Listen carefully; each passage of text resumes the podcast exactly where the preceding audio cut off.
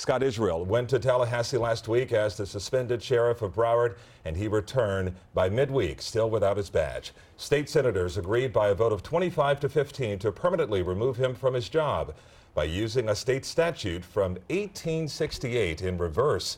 One lawmaker called it a dangerous legal precedent. Another said the shootings at the airport in Fort Lauderdale and in Parkland were not an individual failure, but an institutional one. And in the end, was removing Israel the right thing to do? Was he treated unfairly? The former Broward Sheriff, Scott Israel, is here to answer those questions and much more today on This Week in South Florida. Thank you so much for joining me today. It's my pleasure, We've known each other for a long time. Many And, uh, years. yes, absolutely. So, uh, what are your thoughts about just the, the final vote of 25 to 15 by the state senate? The unfairness, uh, the hoax, it was bogus, the whole process. Um, and not only is it unfair, and a- as Dr. King said, an injustice anywhere is an injustice everywhere. Not only is it an injustice to me and my family, but it's an injustice to the people of Broward County. The 2016 election was stolen from them, was taken from them. And a lot of people that send me texts and phone calls of encouragement are very angry. And uh, we're going to get reelected in August. So, and, and considering that you've already filed, correct? Yes, sir. Yes. And so, with that being said, you actually got more votes in the last election than Hillary Clinton in Broward County.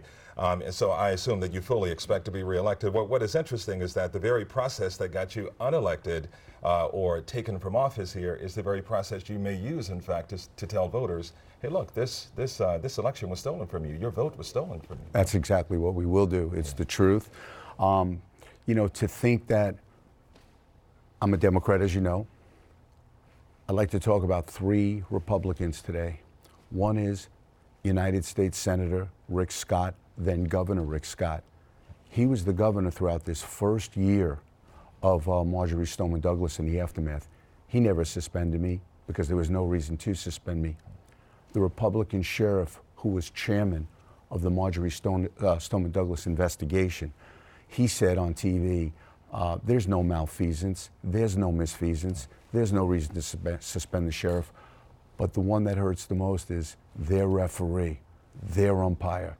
They chose a Republican retired state representative, a man that they talked about, and they were right, that has honor and integrity. And he said, reinstate that sheriff and they still didn't do it. Uh, you're talking about the special master. What, what- is interesting that in your initial statement about this, uh, the suspension, you said that you did nothing wrong. And this time around with your statement with the permanent removal, you apologized. Uh, so, so what's the difference between what happened then and what happened uh, obviously months later? Well, there were mistakes, as uh, Special Master Goodlette said, Calvin. There were mistakes by individuals, but they weren't systemic. There wasn't a, uh, an organizational failure like one of the Senate said. One of the Senate said. I, th- I think if I had, uh, we don't get mulligans in uh, in in life, only on golf courses, but the week or f- days after Stoneman Douglas, I went on and I used that term, amazing leadership, on one of the other shows. And basically, our agency was, was getting ridiculed, and people were saying they lost faith in the Broward Sheriff Deputy. And I went on, and what I wanted to say, and I, and I apologize profusely, I did a really poor job uh, of, of saying what I wanted to say. But I was just trying to say you can have faith and confidence in the Broward Sheriff's Deputy that they have done amazing things over the years. And I just wanted the community to have confidence in the Broward Sheriff's Office. You, you called the process bogus. Uh, are you specifically talking about the statute that was used, the 1868 state law that was used sort of in reverse, the alter ego statute that was used to remove you from office? Well, it was used incorrectly, and it was from the 1800s when you might have had two or three deputies. Now we have, you know, I work with 6,000 people, but so many things, uh, so many more things, uh, Calvin. Uh, we're talking about the fact that facts didn't matter. The Senate was told, don't worry about evidence. This is all about politics. And as the kids say on their text, SMH, shaking my head, I never thought I could be in a Senate in the United States of America and hear the governor's attorney look at a, a senator, Senator Gary Farmer, when asked, Why didn't you come and visit me? And he said, and I quote, We didn't think you were gettable. That's just, that's just What, what did he mean by that, uh, gettable? What do you mean? He didn't think he was accessible or what? no. He meant that he didn't think he could get Oh, his get vote. him. Okay, yeah. Yeah, uh, interestingly, now, this process was in part obviously led by the Parkland families who are understandably still grieving and they want someone accountable and to be held accountable for this. What do you say to them who say this was justifiable, this was done fairly? I, um, I don't really say anything to them. Uh, I, I do what my wife and I and my triplets have continually done. They, my triplets went to Stoneman Douglas. I know they did, I remember. Um, my, my boys were, were football players there. My daughter graduated with a scholarship to go to the University of Florida. But I, I, don't, I don't say anything to them. I pray for them. I would never push back. Not one time have I or will I push back on parents who lost their children. Um, as far as I'm concerned, they can say, you know, what, whatever they want. Um, but at the end of the day, I think that in the, in the Broward County, this great community we live in called Broward County, understands that a sheriff in any county in America, Calvin, is not the sheriff for one group of people or one city or one region or one airport. In Broward County, I was the sheriff for 2 million people, 1 million voters, and every voter has an equal say as to who the sheriff should be. I, I understand that that's part of what you'll use, obviously, to try to get reelected uh, come August of next year. But, but for the Parkland parents, they feel like somebody should bear some responsibility. Are you saying that you should bear no responsibility whatsoever for what Well, happened? well, I'm saying the, the, the person who bears responsibility for taking lives is a killer who hopefully will go will, will be sentenced to death. That's the person who took the lives.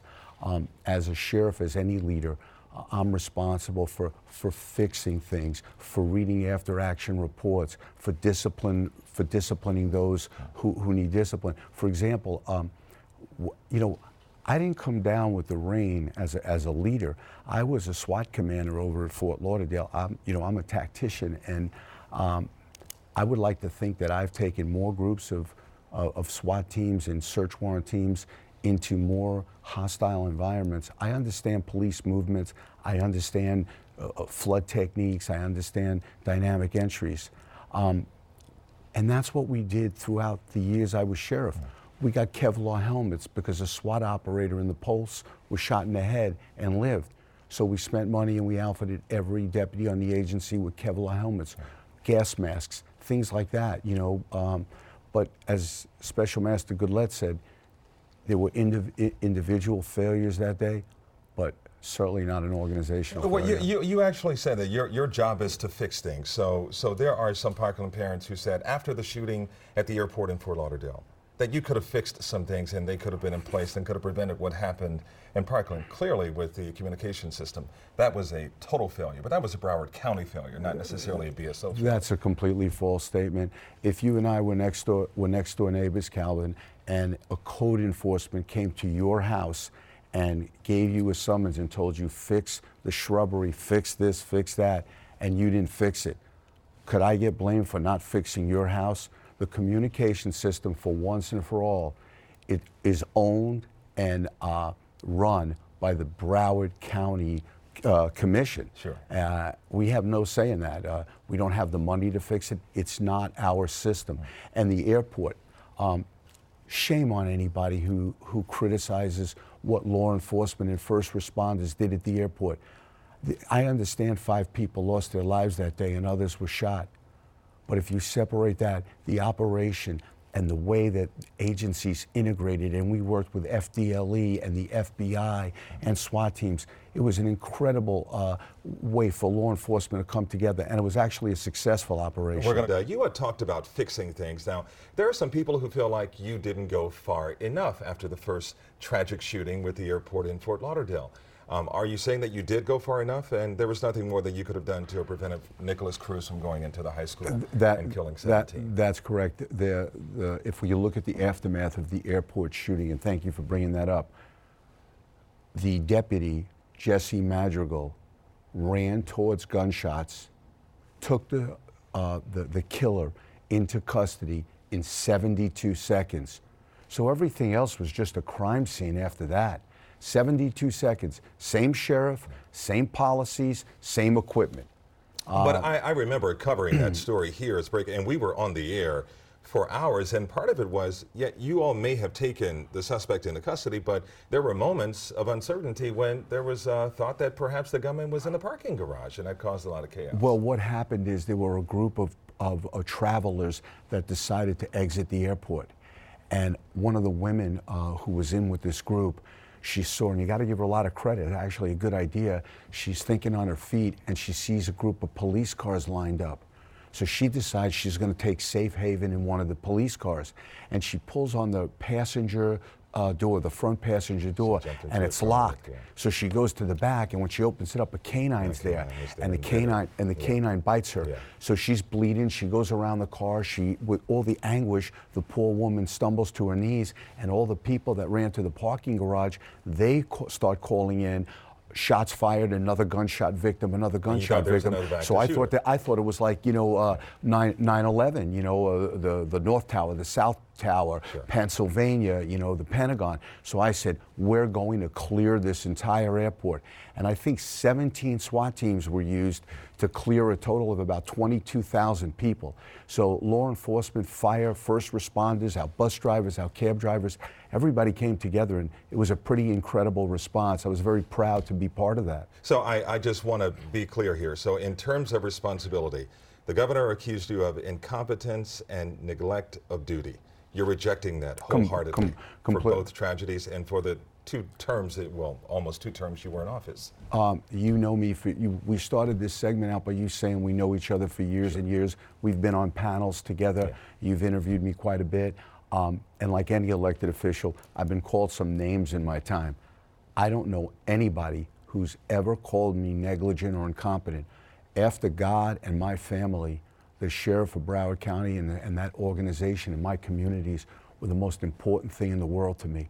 The community knows that. If my wife were here, we'd tell you how many times I got out of bed in the middle of the night because I wanted to be with the men and women of the agency. Yeah, so, so I have spoken with some of the insiders uh, in, in Broward County in terms of politicians, and they say there was a moment when you were on CNN that perhaps that might have been a not so good moment for you. I- Is there anything at all that you regret uh, over the process of after Parkland, uh, the different panels that you were on, the different uh, interviews that you've given? Is there anything at all that you regret from those Well, moments? You know, I regret that 17 people lost their lives. Um, I'll, I'll never get over that. When I was walking through the crime scene and not only seeing the horrific things I, I, I saw, and you don't know how often I pray to God that He would take these uh, visions from my memory. Um, and I also thought, wow, I wonder if Brad or Blake sat in that desk. I wonder if Blair sat over there. It was terrible for Susan and I, not as bad as for the families, but it, it was horrific. But at the end of the day, I wasn't negligent, I wasn't incompetent. And this Senate, if you read the Sun Sentinel today, the Sun Sentinel editorial said the Senate basically created their own rules and now they could do whatever they want. And, I'm, and, and as an American and as a, uh, a Democrat and as a Broward County citizen, I'm not, I'm not gonna, I'm not gonna accept that. So, so, so let's move forward. Let's assume that you are reelected as the sheriff of Broward County. Uh, how could you and Ron DeSantis ever work together knowing the tension between you two right now, assuming that there's some major crisis that happens in Broward County? We have no choice, we have to. how is it possible? Um, well, you know, you have, uh, as a football coach and a, and a former football player, sometimes we see championship teams where one player doesn't speak to another. You have got to put your differences aside, and for the good of the people, for the good of the, you know, for the integrity of, of keeping people safe, you've got to put your differences aside and work together. You know, to this day, I've never spoken to Ron DeSantis. I've never been in the same room with him. And you would think, as a veteran of 40 years in law enforcement, shouldn't he have called me up and said, Hey, Scott, what's your read on this? What do you have to say about that? He made this decision in March of 2018 when he was candidate Ron DeSantis, and this was a political ploy, a political uh, uh, objective, and he made good on what he promised to do. He said, I'll suspend the sheriff if get elected, and that's all he did. Well, he, he's already said that he would not try to resuspend you if you were reelected uh, come next year. He shouldn't have suspended me the first time. Um, interestingly, there were some senators who said there was a Scott who was responsible for this, but it wasn't Scott Israel, it was Scot Peterson. How much of the blame do you place on him and the other eight who refused to go into The, Parkland? Peterson and the other eight are completely different. From Peterson, I learned something I, I already knew. Let's say it was reinforced. You can't coach, you can't teach, you can't train for courage. Uh, you could train the, you know, deputies, police officers over and over and over again, and training is important. But if someone's scared and they're not going to go in, they're just scared and they're not going to go in. The the other eight, uh, I was asked by the director of the Florida Department of Law Enforcement, rightfully so, and the uh, Sheriff Gualtieri, uh, the director, chairman of the uh, uh, Marjory Stoneman Douglas Commission, not to do investigations, to stand down. So I didn't take these statements or oversee the, these uh, these investigations, but folks who, who didn't go in, I would have to ask them, why didn't you go in? Did they not go in because they were scared? Did they not go in because Scot Peterson, our communication as BSO was solely from Scot Peterson. Don't go within 500 feet. There's shots at the football field. We were getting information from Scot Peterson. The Coral Springs Police Department was getting information from the dispatchers. We were getting information from two completely different sources. Do you think he was rightfully charged with the crime? No. No, you don't think he was rightfully charged with the crime. Um, a couple of questions uh, before we go. One of your supporters said this is really not about an individual. This is about us in terms of the voters of Broward County. Uh, what kind of terrible legal precedent do you think this sets? What this is? Uh, Look, soldiers have died. We, we have a holiday, Veterans Day, uh, um, Memorial Day. We honor our veterans. We honor those who lost their lives. Two incredible holidays. How many Americans grabbed a rifle and stood a post so you and I have the right to vote? Yeah. They took an election away. They took the Broward County voters right away. This is very serious. This is a this is huge. Oh, it's, uh, this is working on your campaign speech already, I'm sure, by saying that. Uh, and lastly, um, what kind of job do you think that Gregory Tony is doing right now as new sheriff of Broward County? I'll be honest with you. I I, uh, You haven't I haven't been watching. I'm focused on myself. Are you sure about that? Yes. Okay. Scott Israel, thank you so much for your My time. pleasure. Thank Okay, you. My pleasure. Thank you for being here.